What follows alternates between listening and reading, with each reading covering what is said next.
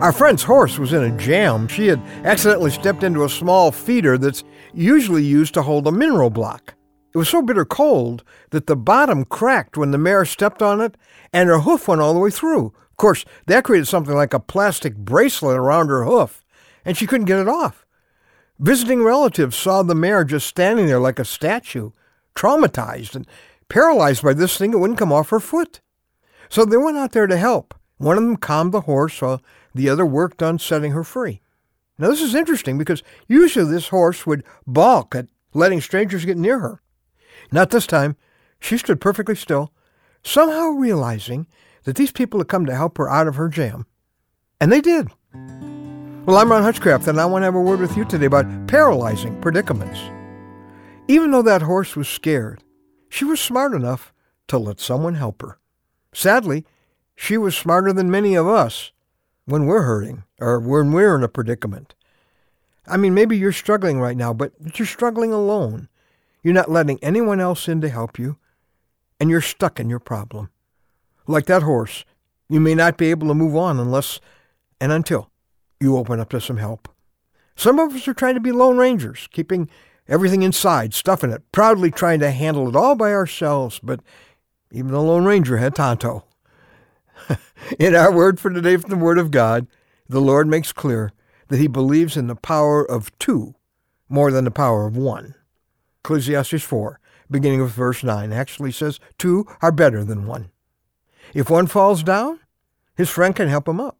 But pity the man who falls down and has no one to help him up. Though one may be overpowered, two can defend themselves. A cord of three strands is not quickly broken. By the way, I believe those three strands are you, God, and someone you open up to and let them help you. And right now you may be standing basically paralyzed because of your reluctance to let someone get close enough to help you. It's time to share that burden. However frightened or ashamed or wounded you may be, share it with a pastor, a counselor, a mature Christian friend, a, family member you trust. You need their perspective. You need their support. You need their wisdom. They'll be able to see things you can't see. They'll think of things from an objective perspective, whether it's your marriage or your past, your addiction, your big decision, your dark secret, or any other struggle. You were never meant to face it alone. By the way, after that horse was rescued from her predicament, she responded in an interesting way. She didn't move for hours, even though she was free. Well, that could be a picture of someone who's listening right now. Christ has given you his new identity, his forgiveness, his grace for your grief. He's given you his freedom to make your future different from your past. But you're still standing there like you're still a prisoner, like you're still a victim. Hey, you're free. You can walk. You can trot. You can gallop. It's time to get moving again.